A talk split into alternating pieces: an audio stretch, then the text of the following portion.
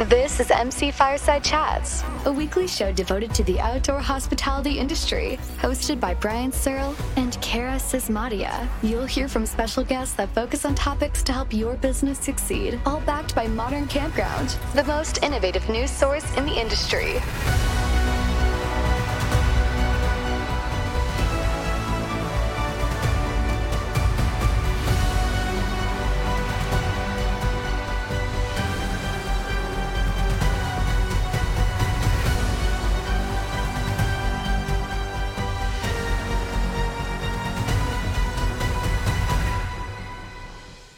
Welcome, everybody, to another episode of MC Fireside Chats. My name is Brian Searl with Insider Perks, here as always with Kara Sismadia from the Canadian Camping and RV Council, as well as Angela Hilton, the editor in chief of Modern Campground. Super excited to bring you another open discussion show. Happens the first Wednesday of every month. We've got a couple guests that join us regularly. Some are having internet issues this morning. Randy Hendrickson's on a plane, so we're shuffling them in and out. We don't know where Casey Cochran is either. He's supposed to be here at some point too. But as always, we'll just roll with whatever we've got. So so Kara and I like to have fun and change it up and just cause chaos whenever possible. Or maybe that's just me. I'm not sure. But either way, super excited to have everybody here today. So, what is going on in the minds of everybody with the industry today? I know we've been in the midst kind of RV show season. We touched on that last week, but Quartzsite, Angela was down at Quartzsite for a little bit. I know Sandy was at the Florida RV show. What are we seeing as far as the interest goes in RVing outdoor hospitality? Is using those as a measuring guide so far? Whoever wants to start. Yeah, I'll jump in. So January traffic at campgroundviews.com was up 123% year over year. And that was on top of a massive jump year over year for, for that year. And why that's important is last month we spent zero dollars on paid advertising. So that was all organic traffic into the website for that jump. So what that tells me, we also did a survey of the members of the site here recently, and we're working through that data right now. What's interesting is that there's a lot of fear or worry about budgets and increasing prices, it's not impacting our industry yet. Like people still want to travel and are still going outdoors. And I was actually working on a theory of uh, regarding it last night. And it's it goes back to why people camp in the first place. And it's an escape from the insanity of the normal day. And I think that's just accelerating gas prices are a billion dollars, food's gone through the roof. We're still going camping. And I think we're going to see that this next year continue on. And so it's just an interesting data point following on. And Sandy, I'll, I'll let you jump in here because you were at the, the Tampa show the excitement's off the charts. Just people wanting to go camping. Before before we get to Sandy though, like where are you yeah. paying a billion dollars for gas, Mark? You need to move out of that ritzy wood neighborhood. So my brother's in my brother's in Southern California, and he always sends me photos of the gas station. He just paid uh five oh five for diesel in California. So not a zillion dollars, but it cost him several hundred dollars to fill up the RV as it with that gas, and it's enough to where even my brother sending me photos of that. So that affects bicycles are healthier. We got to make a push here for the outdoor hospitality industry. We can just rent them from the campgrounds. Everybody can. Go ahead, Sandy. Though seriously, how, how was uh, you said you were talking to us about the Florida RV Super Show and how it was amazing and you had so much fun and you have tons of energy after it. The show was amazing. They broke all their records. On Wednesday, the highest number on the first day historically was just over 12,000. And on Wednesday, we had over 23,000 unique people come through the gates. So that kicked off the show in a big way. Even Industry Day on Tuesday, we saw much higher traffic than what we saw with people visiting and talking to each other, coming over and saying, Hey, are you experiencing the same thing that we're experiencing? So, Industry Day was great. Every other day, we had two really bad weather days, and it was on Saturday and Sunday. But what was interesting was while the, the traffic seemed to be more organized.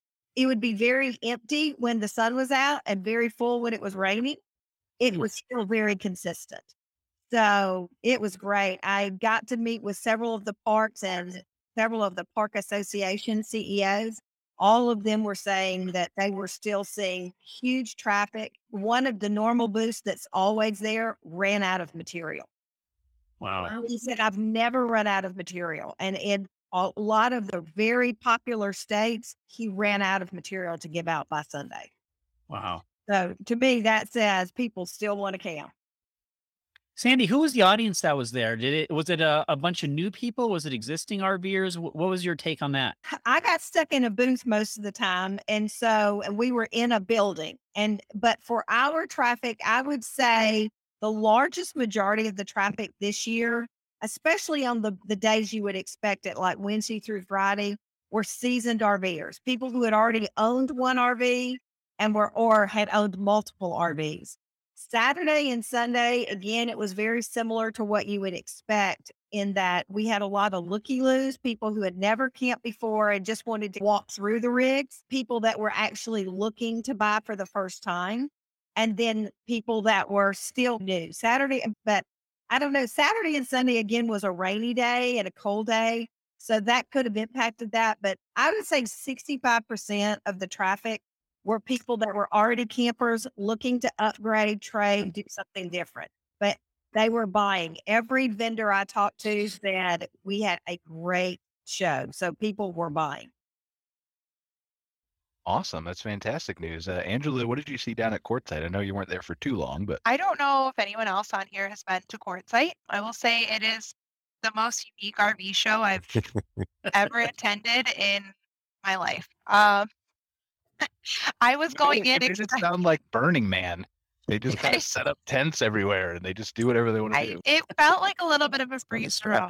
There were a lot of people there. It was definitely well attended. It was very sorry if you guys can dog in the background, but it was unique. I've been to several. I think Brian and I we went to Pittsburgh and Boston, and I grew up going to RV shows, and so it was honestly it was difficult to disseminate which units were ones that vendors were staying in, which ones were people that were boondocking, and which ones were actually part of the show. So it, but yeah, overall it was a good turnout. And I didn't, I honestly, I didn't get to talk to a lot of people that were actually working the show because they were a bit difficult to find. So it was very unique. I don't know, has anyone else ever been to that show that can maybe you share a similar experience to my own? Scott is Scott's nodding like knowingly down there. So I feel like he has been or he knows somebody.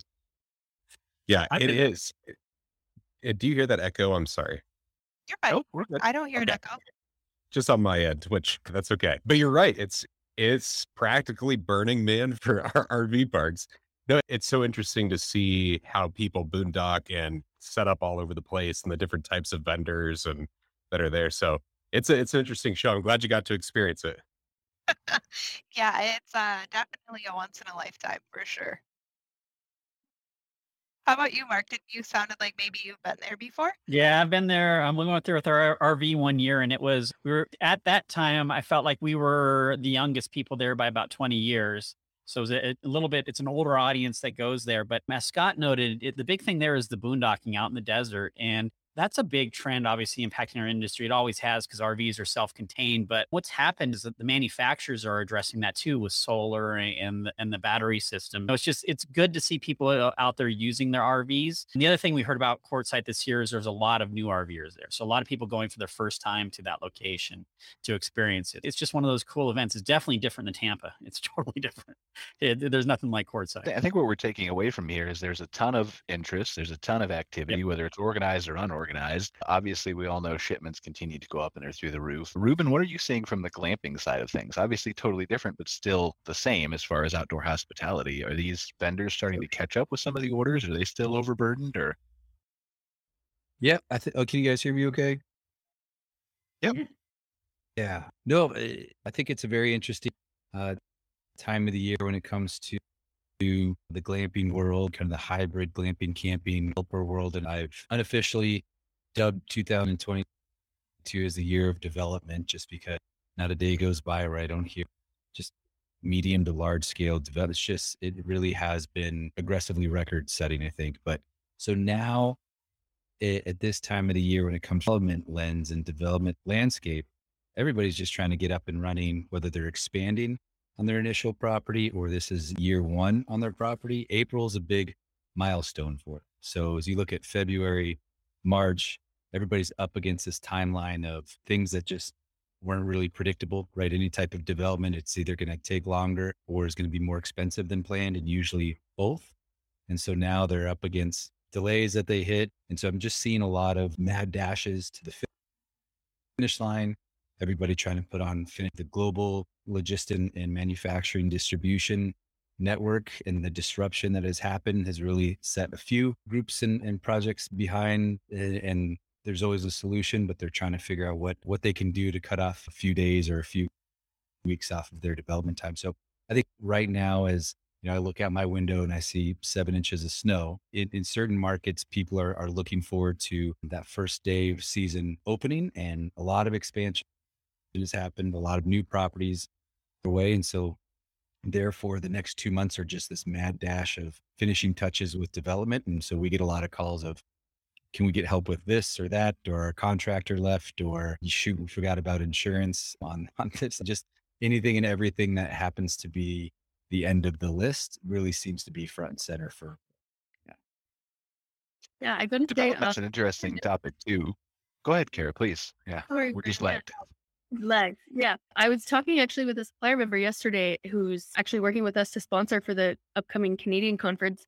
And he was mentioning that all those issues, they have tons of product kind of in the shipment process still. And so he has campgrounds while they're waiting for those, purchasing other model types and whatever they can get their hands on to get them in on time, which is great to see for them. But yeah, it definitely, I think, speaks to uh, it's a perfect storm of issues and timing and all of those things right now. So it's exciting. I'm happy to hear there's lots going on, but it's nice to get to the other side of some of these hurdles for sure. Yeah, it's definitely the time of year where development kicks off and and, and is going at a, at a 900% pace, and probably it's 1800% or 2600% now that we're going through this pandemic with the extra, or we're coming out of the other end of the pandemic, right? With the extra interest in outdoor hospitality and the hedge funds and the big money flowing into campgrounds and RV parks and glamping and all those kinds of things. I'd love to hear your guys' thoughts on, uh, obviously, just sticking with the development trend for a second, right? There's there are people who are developing glamping only units or working with or glamping only parks who are dealing with Ruben are people developing campground only accommodations with mm-hmm. RV sites, and that's about it, whether it's long term or short term. How do you decide as an owner? Do I want to do glamping? Do I want to do camping? Or if I'm the harder question is if I want to do both, a mixture, how do I decide how to slice and dice that when both things are clearly in such high demand? And if you don't mind, I'll, I'll jump into that because it's actually very timely with where I'm at. I'm at a property in Coos Bay, Oregon at Bay Point Landing and talking about the uh, development timeline and some of the cabin supply chain issues that everybody's fighting. We've had a new line of cabins that we're going to be launching here that's been uh, in development for eight months or so that we've been waiting for these to arrive and they're finally going to be here in uh, March or April, it looks like. So we're here staking out exactly where they're going to go. But this property is unique in the sense that we it's physically bifurcated between a glamping uh, boutique accommodation side and a luxury RV resort side. So these are it's one property and two totally different experiences.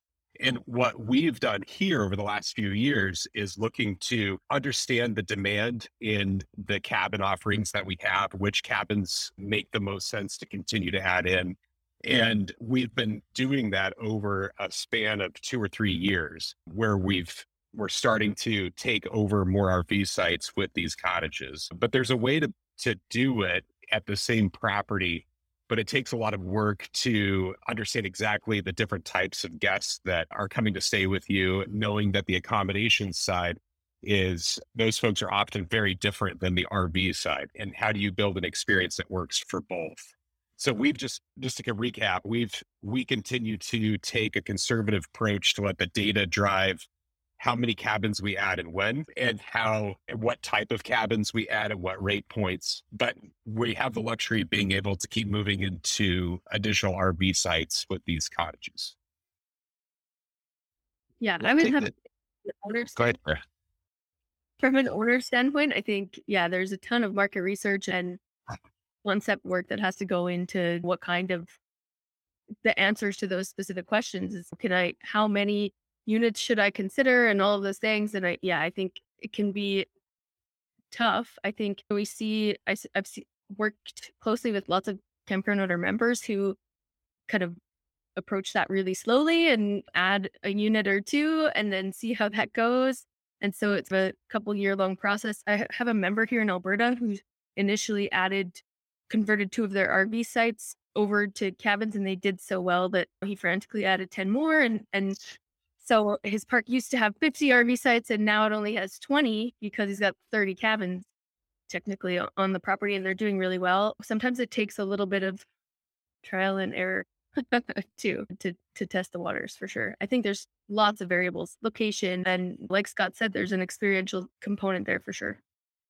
Something else that I was just talking to a client about um, a week or two ago. We're working on a website for them, and their goal is to ultimately be an MH property. But they have had such a hard time getting their units in that they're like, we still have other bills that we need to pay. So we need to start generating some revenue. So they are converting some of the sites, they have spent pads down and things like that. So they're converting some of that into RV sites in the meantime to help pay some of their other bills while they wait for their units to come in until they can start um, supporting the property um, as it's intended to be. So I thought that was a spot to be in too. And with how delayed everything is in the supply chain, you have to be thinking a year, 18 months out down the road and trying to gauge your occupancy and demand that far out, which thankfully we're in a time where that's easier to do. It's a real balancing act of of adding in as demand proves itself, but knowing how far out things are too, trying to get ahead of it. It's a challenge. I'd be interested to know, Kara, with your park that you were talking about and the transition from cabins to RVs. Are they transitioning those cabins and they're being used for transients or or are they being used for seasonal and long term? They have no seasonal sites in their park. They're all short term stay. I think they have a minimum two night requirement on their Right. cabins. But yeah, no, they're this is a unique park. It's actually they're a zoo and they added an RV park in the center of the zoo. And and so they have a really unique dynamic where I visited we visit there often. We have hold several of our meetings there per year and you're in the zoo and there's like animals lions roaring and stuff. But there's an, a really unique experience that they're offering on top of that. But those cabins for them are are so popular. They're they're booking out long in advance. They're seeing they're doing great stuff around motivating people to book midweek and stuff like that. Yeah, short term. Yeah, I love hearing that. I don't want them to be unique. I want them to be an example of the consistent, every park is doing this. Yes. Here's a question from Leslie that Mark had shared with us in the chat there. Do you find that cabins that sleep four or more are booked more? We have two cabins now that sleep two and adding larger as cash comes in. Anyone want to weigh in on that?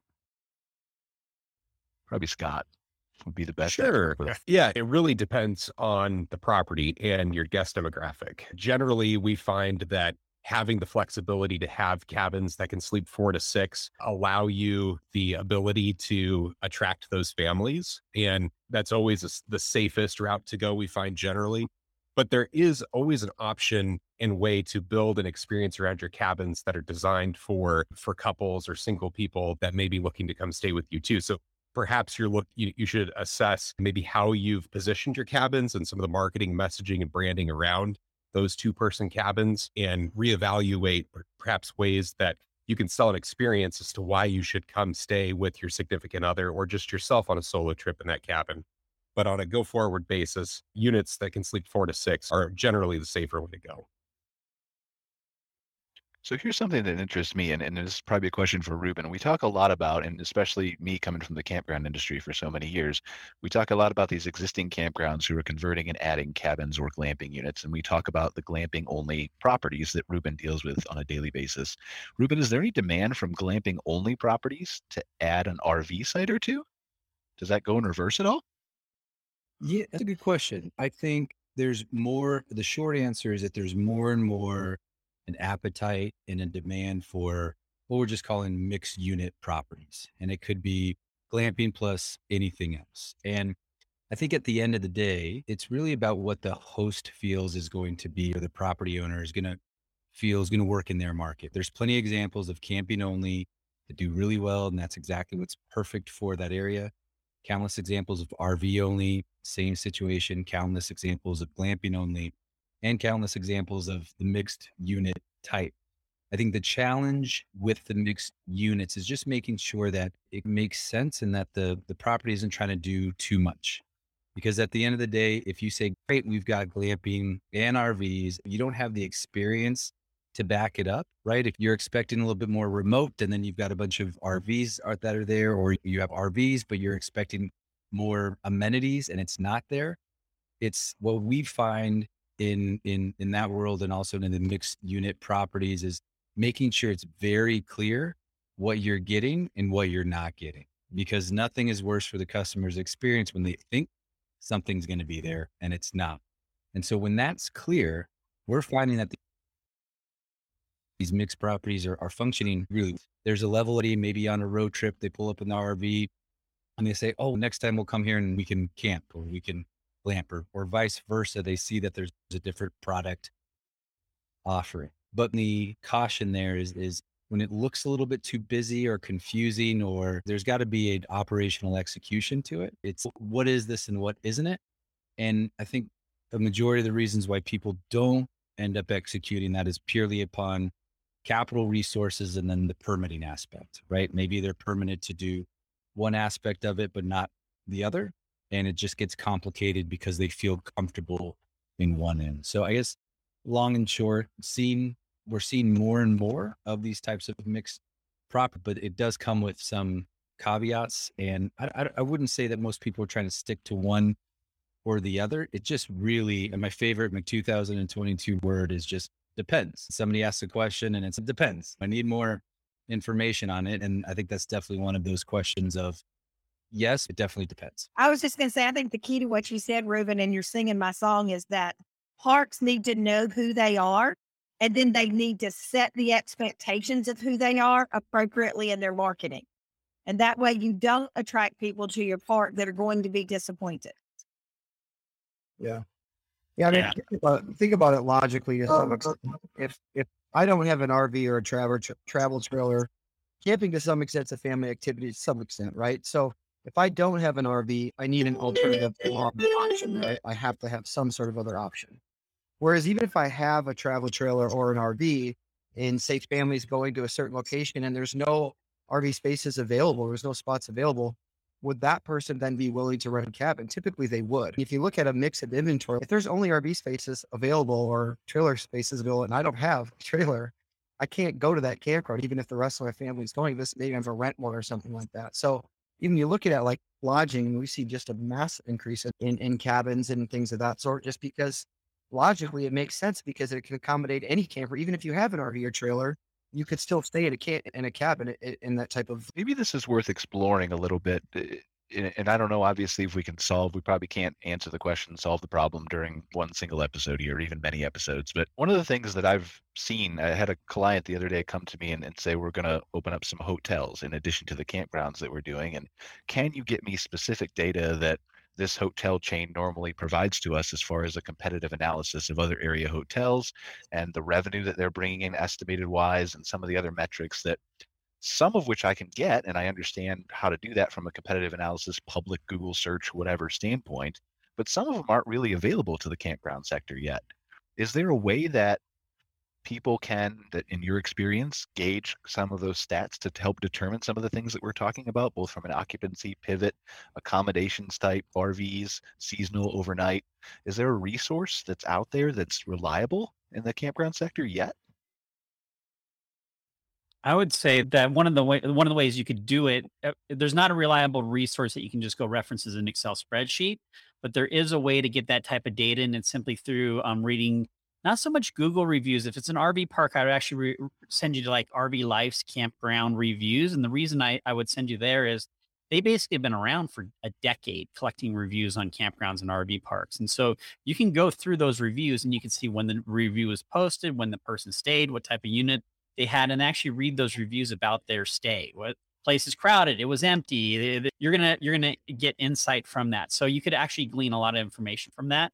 It's not in an Excel spreadsheet. It re- require a lot of work and a lot of time, but you can actually learn quite a bit just by reading the history of reviews on a property like that. So I think It's- from my perspective, and sorry, I didn't mean to interrupt you, Scott, if that was you or just on a lag.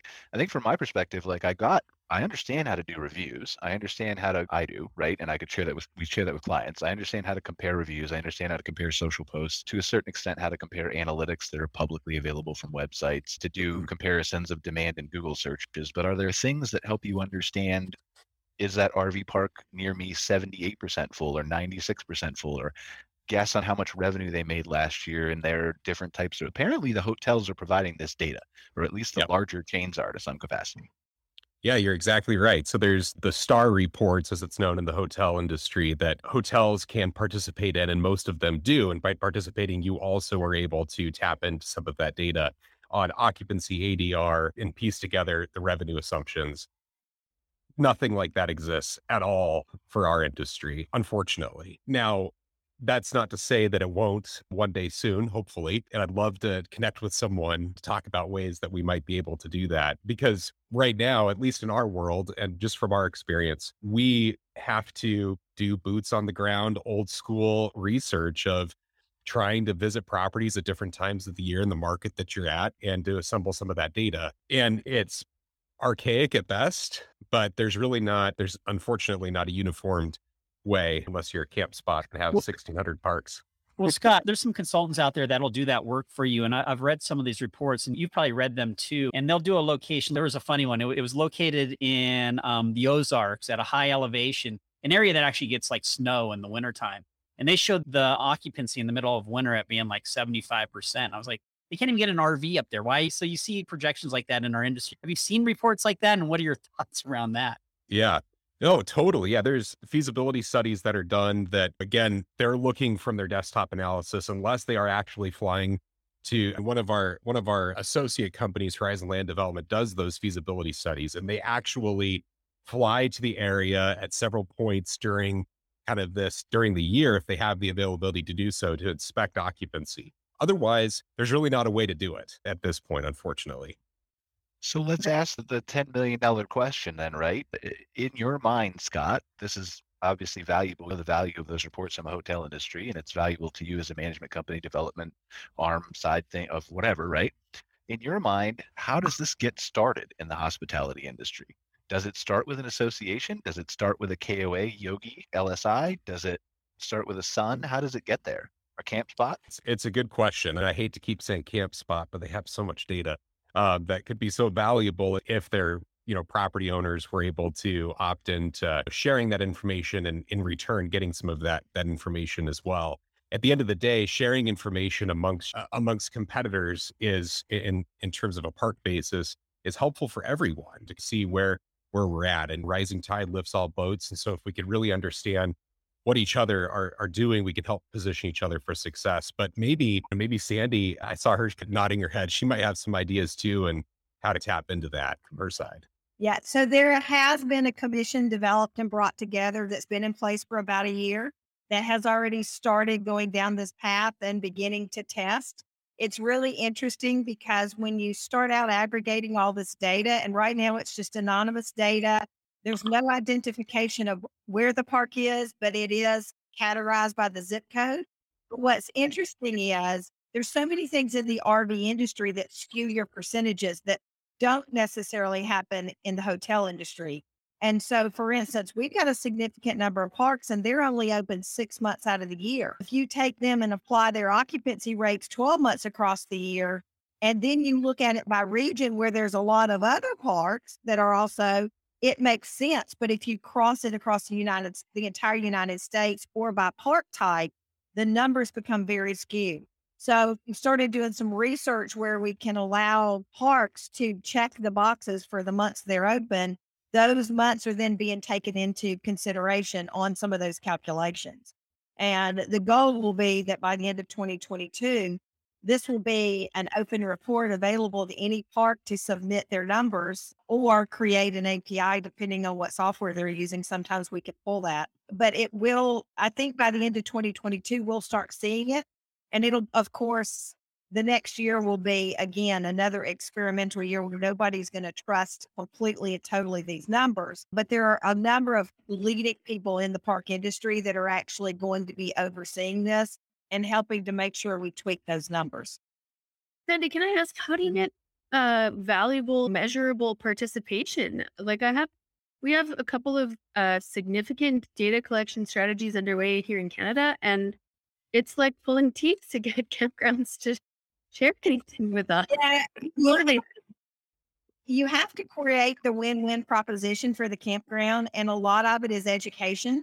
There's they don't know what they don't know, and they don't like being treated as if they are stupid, and they're not. They just don't know what they don't know, and so my approach with the parks, and especially I usually start at the association level and work down. But my experience has been if they understand why you're doing it and then what they're going to get out of it and why that's important to them, they're much more willing to participate. The other thing is always to start with some of your more um, parks that are willing to be a little more flexible. They're already doing things right. And so to target the right parks to begin with, because everybody's watching those parks and they will then follow their lead if they see the results happening. So now I think by the time 2022 gets here, enough of the parks, of course, they're not allowed to talk about it right now, but enough of the ones that are participating, when they begin to talk about what they've seen and how they've been able to increase their revenue and things like that, other parks are going to fall right in because they're going to be afraid not to be a part of it. Sure. And Yeah, then- I'd like to volunteer this- as a beta tester, and I'm sure Yeah. Scott would will would Yeah. as well. So Yeah. I actually reached out to Scott in the beginning of all this, and we both we never connected in time because I really wanted his parks to be a part of this. Yep. Let's reconnect because it's absolutely what our industry needs. And there's so much in, institutional money coming into the space that will require something like this. So it, mm-hmm. it's it's timely. Yeah, the most amazing thing for me this past six months or a year has been that the industry is finally realizing how important the campgrounds are. Because prior to COVID, if you talk to any manufacturer or OEM, which is like the Winnebagos, Forest Rivers of the world, if you ask them if the campground industry was a part of their industry, they would say no. And if you ask the parks if it was important to communicate with the manufacturers, they'd be, no, what are we going to learn from them? And COVID showed us how important it was for not only us to be communicating, but to be proactively communicating. And on the industry side, it showed them how important it is to help invest in some of our parks. Because without them and without their support, we've got really great small mom and pop parks that can't afford to do some of the things that they need to do. But with the sponsorships coming from the industry, we're able to accomplish those things.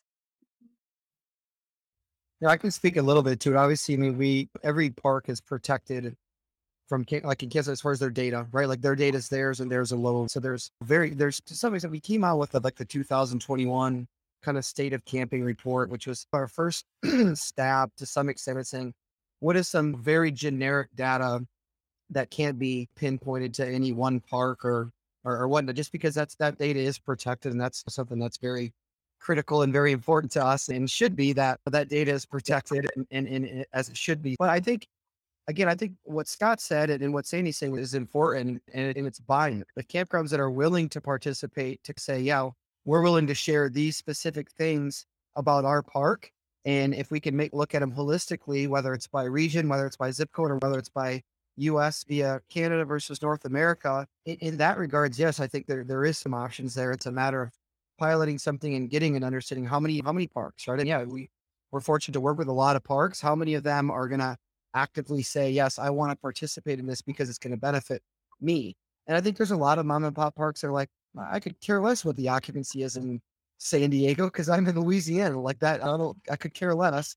But it's a lot of these bigger groups that are saying this is really important data for us to figure out how much to expand or how much to where is a new location that we could open up another campground or where's some land that we can convert into something else. And yeah, I think as we as the industry grows and, and as we it, it comes down to the parks. If, they're saying we want this and then there's enough of them that want that and they're willing to say, yes, I'm I'm signing off on this type of data, then there could be something there. But I like what, what you're doing there too, Sandy. I mean, if you can look at it from like an agnostic standpoint and say, hey, the parks that want to opt in, throw it in there, and then it's going to throw something out generic. It's not tied necessarily to one reservation system. It's more so to the parks that want to participate.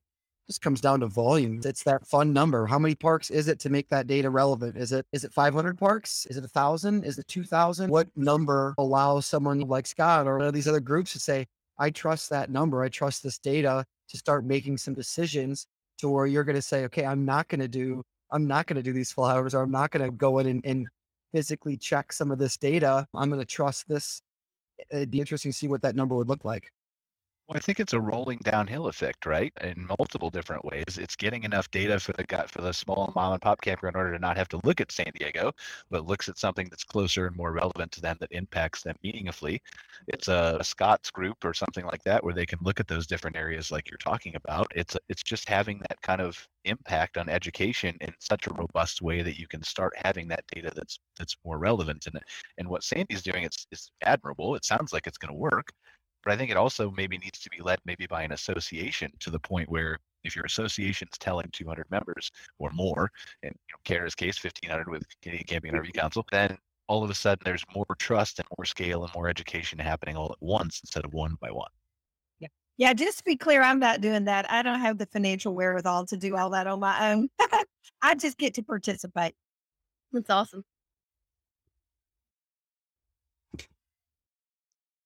All right, what else is going on in the industry that we can talk about? I think uh, we got Casey on here from Campspot and Kara's on here from the Canadian Camping and RV Council. Is there anything that you guys want to talk about? We're excited. We, we're excited to to support the the show that's coming up. We're really excited about just the, the volume of parks in Canada and how we can help facilitate what we think is going to be a really big, cool show with a lot of valuable information. And and we've always been a big component of the the state associations and the different the groups that we think is just vital to this industry. It's incredible the amount of questions that we get asked like during setups from parks that just generally are searching desperate for information and knowledge and the, the associations like Kara is doing they, they provide that like they're so willing to provide that information you know we're excited to, to support those industries and, and those associations because again I, I think it's just it's, it's just so important to this industry yeah, absolutely. I we can't thank Campspot enough for your, your support a second year in a row now on the, the conference. We're really obviously can't make stuff like this happen without that support. Continually grateful for all of that. And also super excited for some of the stuff Campspot's bringing to the table for the event too. We've got conversations in the works for some great sessions and workshops and and a ton of cool education stuff that you guys are going to help us with. Lots of things in the works right now, exciting stuff. So, uh, of course, again, thank you. Thank you. Thank you. We appreciate it. Yeah, I think one thing you could get going, Brian, is a, a, little survey. I'd be really curious to know this in in general. How many parks, and Mark, your group would be a perfect fit for this as well. Like, how many parks go to shows to make some of those critical decisions? As a vendor, Brian, you've been through this too. You go back and forth like on these, right? It's of course you want to go there to support things, but you also want to get some sort of value. And it's it's interesting to know how many parks are using that to help make decisions. For us, we look at it from two lights, and it's we want to be able to support the so I should say three. We want to be able to so, uh, support the associations. Of course, we want to get new business, but we also it's a good opportunity for us to connect with current customers and just and reconnect, see how things are going, get feedback, feature requests, all that good stuff. And so, for us, we look at it as a you know kind of a holistic holistic thing, not just a marketing thing. Part of it's a retention thing and part of it's just staying plugged in the industry. But I'd be curious to see like what parks, some sort of poll. Are you going to these shows to actually make critical decisions on your park? Or is it more so I'm just going to check things out? Because we know you can, someone might not be looking to switch or change anything or buy anything, and then they go there, and then all of a sudden they do, and th- th- that happens as well. But yeah, I'd be curious to see what you know what what those numbers look like. That'd be pretty vital information. Yeah, I think I think it would be very valuable to connect from mm. an association standpoint and or reconnect right with some of those association leaders because i'm of the same mindset casey at insider perks and modern campground now but more so insider perks that, that we go for those same three reasons to shows we want to support the association and, and help them continue to grow in whatever small way we can. We obviously want to get new customers and like you said we want to connect with existing ones but and again i haven't been to a large show since pre-covid partially because I'm up here in Canada now, uh, and I haven't had a chance to cross the border back again. But it's interesting that mindset that kind of started to settle in with us, at least, is that we've been going to shows for so many years in a row that we still get the occasional new customer.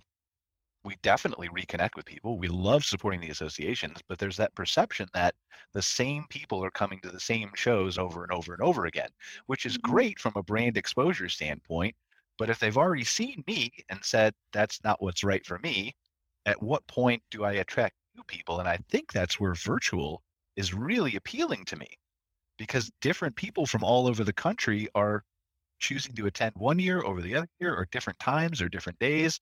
And it's not the same people because it's not the same expense. It's not the same clicks. It's not the same owners hanging out with each other who already know each other. So I think virtual has an opportunity and eventually hybrid, right? To change Mhm. that kind of demographic and reach for suppliers like us. A part of why I we some of it. push to sorry. I'm so sorry, Kara. I think some of it too is. Kara, you go. Okay.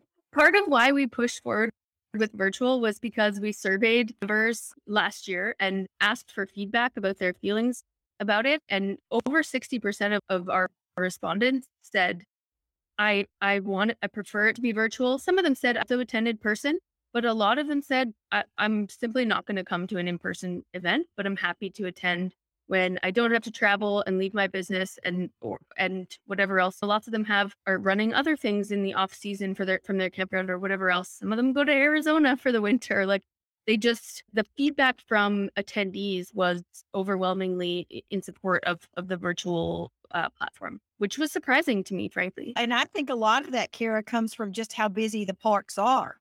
It is so hard for them to get away from their parks that they are weighing the balance of the value of staying at my park versus the value I get at the conference, and they're not seeing it. It's not enough. So, No. I'm sorry, of the major uh, conferences that I've been a part of and helped with and seeing those exit um, surveys, most people say number one across all of them, they say they're there for networking with other parks. And mm-hmm. yet, very few conferences give any opportunity for that. The second thing they say is that they're there to check out all the PMS systems at one time because they don't have the time to get on the phone all in one day if they're in their office. And if they do them here this one next week, they forget and then they all just blend together. But year over year, the, choosing the right PMS software resonates across all of them. So I don't know about anybody else, but Casey, you need to be there. Yeah, I'm there. I'm there. I talk till I can't till I can't can't talk anymore. It's like dating. What is this? You got ten minutes to impress them, and you're like, okay, what can you guys do better than us? We're like, I don't know. I go like long walks on the beach, and I'm, to get together and figure out how we can do it all at one time with one one conversation and not have to be Groundhog's Day all day long. yeah, it's it's hard because it's the big decision. One, but two, I mean, it's running everything at the park to some extent. As much as I'd like to say that's feasible, every reservation system to some extent, you need more than 15, 20 minutes ultimately to hopefully you do to, to show the full capacity and what specifically that park needs. There's certain feature sets that certain parks they don't care how much money the software will make you. They care about one specific workflow. And if it doesn't have there, nothing else matters. And sometimes you need to get to that root to understand that, to say that regardless, I need my grid to be this color. If it's not this color, I'm not choosing this software. That's a, a poor example, but it's it comes down to that sometimes where it's just very specific things. And ultimately, it can, it can be overwhelming because there's a lot of software companies now. It is somewhat of an underserved market for a while where a lot of campgrounds were hesitant to embrace um, some of this online aspect of things and such a growing and, and open industry to some extent. You, you can see why. But yeah, it is. It's the shows are great, and you kind of got to have like your firepower. Well, what can you do better than everyone? Regardless of what you're saying, there's probably four other software saying the exact same thing. So essentially, at some point, you got to get in and look at it and see everything that each software can do and which one's going to benefit your park. Because there is, there's better software for different parks. It's, it's as simple as that. And we still have 50% of our parks using software that is client server desktop software.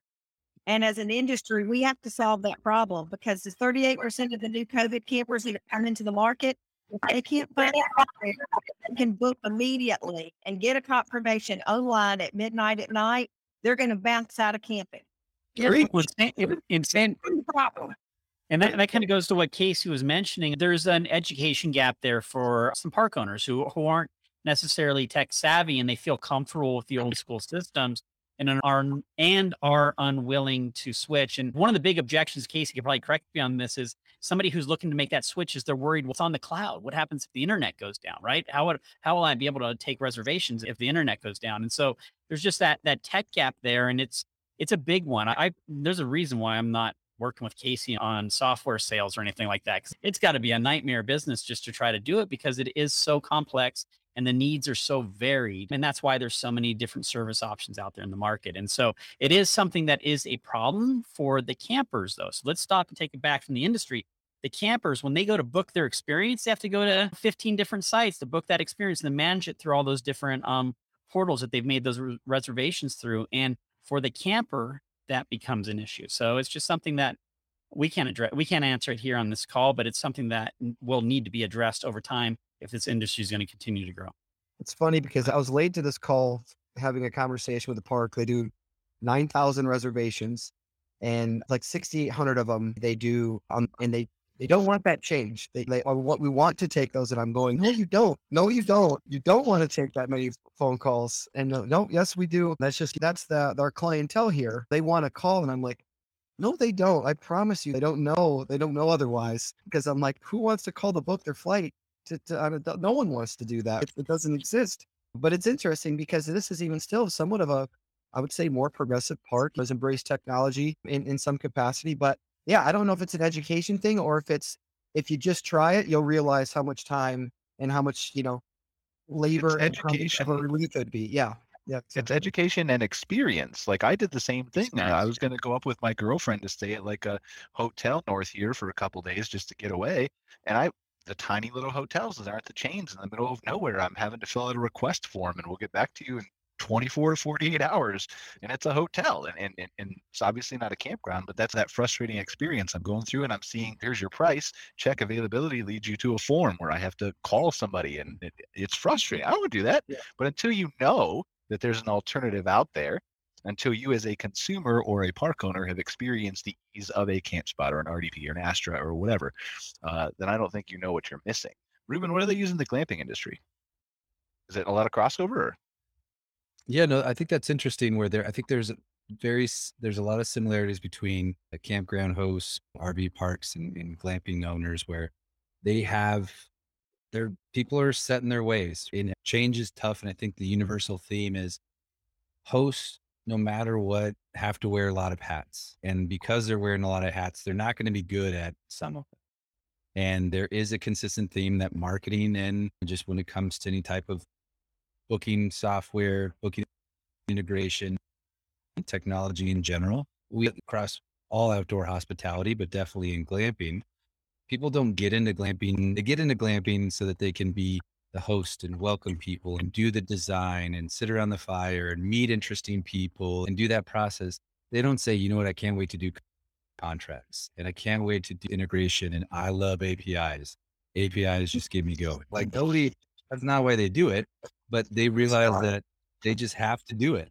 And so I, I think that's a universal theme across all of these hosts is that something has to fall um, short and the marketing and technology tends to be one of those. And it, it doesn't matter what kind of business owner you are, you kind of fear change. And if you've been doing something for a period of time, when somebody comes in and says, I promise you this is going to save you time, it's going to save you money, let's do it, let's make it as easy as possible. There will be still a consistent reservation of, well, ah, I don't know, I don't know you. I don't. And so I think that's why it's very helpful across when they hear from a from a OTA standpoint or from a technology standpoint, you could give them all the free integrations. You can give them everything on a silver paddle platter free, and they still won't do it. But then they hear their friend down the street who's got another similar business has that technology and they recommend it. They're all so I think there's a trust factor that's really big.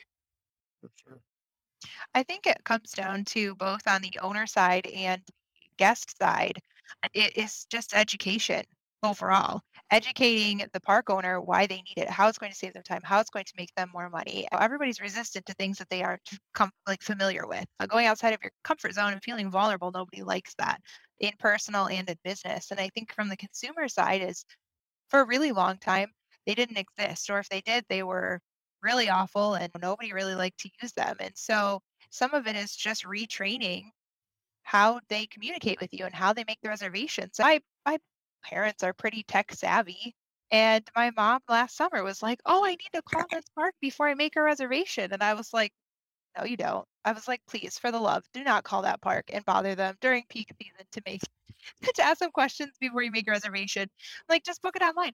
Well, I mean, I know, but I'm like, no, like it's there for a reason. They want you to use that method for a reason. If you can answer your questions by looking at the information on their website, that's why they're providing that to you. And so some of it is just old habits die hard. And so some of mm-hmm. it's just retraining that. And I know a big concern of campground owners is if I go and use the system or if I raise my rates or do dynamic pricing, what kind of kickback am I going to get? What kind of feedback am I going to get? And the majority of the time, they're worried for nothing. And you do get those occasional people that are like, oh, I can't believe you switched to that. And they'll still call, and that's fine. But a lot of people, they don't know that it's an option until you provide it to them. And then once you do, they're grateful that you have, and now they don't have to call you all the time. So some of it's just retraining that behavior. best education we can try to give to parks when they're talking through this is ultimately just saying, have you looked online? Honestly, have you, have you looked online to see everything we have available is there? And and I'll take this reservation for you now, but afterwards, why don't you go ahead and just check it out just to show how, see how easy it is? Because again, I hate to go back to the same example, but why would you ever book a flight by calling? And, and so even when the people say older folks, Mark put this, and it's a good call because I hear it every day. Older folks only want to call; they don't want to look online. And I would say to that, older folks are, are they're more savvy than you. They've booked a flight before, and I guarantee they did not call and wait online for for three hours for Delta. They've done things online. I guarantee they got their Amazon Prime account and ordering stuff next day all the time. So it's not like they're that far up. But in this industry, in this space, they're like, how are they going to know that I have a slide out? How are they going to know that I, you mm-hmm. know, I have a 32 footer? How are they going to know that I need 50 amp? How are they going to know that I need this? It's those things that you need to educate the customer on that. Hey, we have our entire park is ready to go and and you're going to get exactly what you're looking for you can see it all online that's the education of the customer not they're not comfortable booking online it's the fact that they can have confidence that what they're bringing to the park is going to fit That's a two-step process, right? That's educating the customer through the frequently asked questions section of your website or answering or writing good descriptions of your cabins or your RV sites and what they include and what they can fit and where the trees are and if you have satellite reception and if your cell phone's good and all those kinds of things. But also then collecting that data from a reservation standpoint too, asking the question, what type of rig do you have? Not just brand, but how long is it and how many amps do you need and how much whatever else. And so I think it's education on both sides, but it's also education from a perspective of like the campground owner needs to understand that there is something out there that's perfect for them. And many times it's going to be Campspot. Sometimes it's going to be Astro. Sometimes it's going to be RDP. Sometimes it's going to be something you never heard of. Or I answered a question in one of the groups the other day where I said your web developer can, can build you a, a system where you can rent bicycles and have them return. Like I know how to do that. And it's completely customizable for your park. In most cases, it's not worth the extra time and effort to have a developer do it. But if there's nothing out of the box, there is a solution for you. You just don't know about it. Yeah, well, it, and it's interesting as a marketing services provider. To Casey's point and some of the other conversation here, there's always an objection uh, with the unknown, and so we actually have done this in the past where we've had a we've had a small park actually run by a, a, a gentleman who was in his 80s, very skeptical of technology. Said this th- these virtual tours they ain't going to work, and I said, tell you what, I guarantee it. If it doesn't work, I'll give you your money back. In fact, I guarantee you'll double your money in the first year he made a 10x on his money in the first three months once we implemented our, our technology. And so once that happened, he's telling everybody in the world about it to, to Ruben's comment that this is the greatest thing since sliced bread. But now we have to deal with their objections because it, it's the same cycle again and again. But point being is that there are technologies out there that are changing the game. And the biggest thing that that we know about consumers in general is they don't read. Everybody who has rules knows nobody reads the rules. And so part of that is understanding your customer and presenting them information in a way that they do want and in a style that they're they are looking for. There's a data point out there that 73% of affluent campers will book immediately upon seeing a video. And yet, if you look across campground and RV park websites, the majority of them don't have videos. And so, just something there, there are all these techniques and tricks out there. It's just a matter of moving the ball down the road to get folks to that level of technology. And then once they get there, they'll look back and just think they're crazy for not doing it before. yeah we're starting with images and you're talking video which is awesome but we're saying like just have a picture of your park in general like it just any, He says, anything. Mark, come on. Yeah, I mean, or just a description. Give us four words about that describes your park in some capacity. But yeah, high def video. You're going to get great. the video, Mark. Like when you're 80, you're going to be so busy that you can't retire and stop. You're going to be doing 50 times the work that you are now. It's just going to take them time to get there. We're capturing So- 4,000 parks this year. Yeah. Yeah. Wow. So yes, I'll, I'll be working till I'm dead. I think we're almost out of time here. Is there any closing thoughts anybody has? I don't want to distract too much, but I do want to point out that Mark, there's this great pull apart cheese bread that, that isn't sliced. And so when you say the best thing since sliced bread, I- might have to beg to differ with you. So, Thank you for that, Brian. Brian's always good for amazing feedback and guidance. He, he drops in ideas that I'm just like, that's the best idea ever. pull apart cheese bread's a pretty good idea. I'm just saying. Anyway, do we have any closing thoughts that are related to outdoor hospitality that we can provide some value on before we wrap it up for today? Anybody? We're a month away from spring, everybody.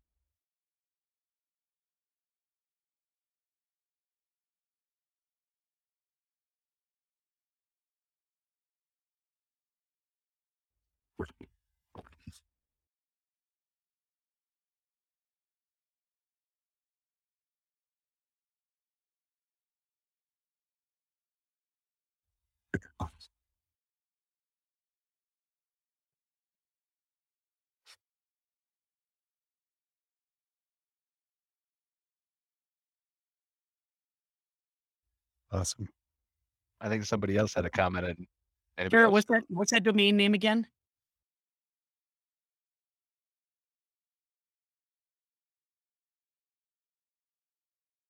I was just gonna say with all this easy bread talk, I'm really hungry.